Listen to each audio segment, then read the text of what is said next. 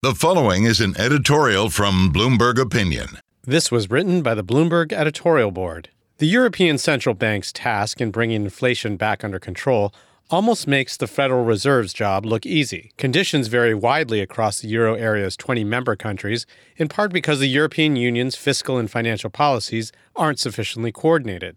That's a challenge that the ECB's principal policy tool, the short term interest rate, can't be expected to meet. If inflation is to be suppressed without unintended consequences, Europe's governments will have to do more to help. They can start by acting in concert to ensure that they aren't adding to excessive demand and by resuming efforts to unify their national banking systems. The EU has long recognized the fundamental challenge to its long term economic stability the mismatch between a single currency on one hand and uncoordinated national policies on the other.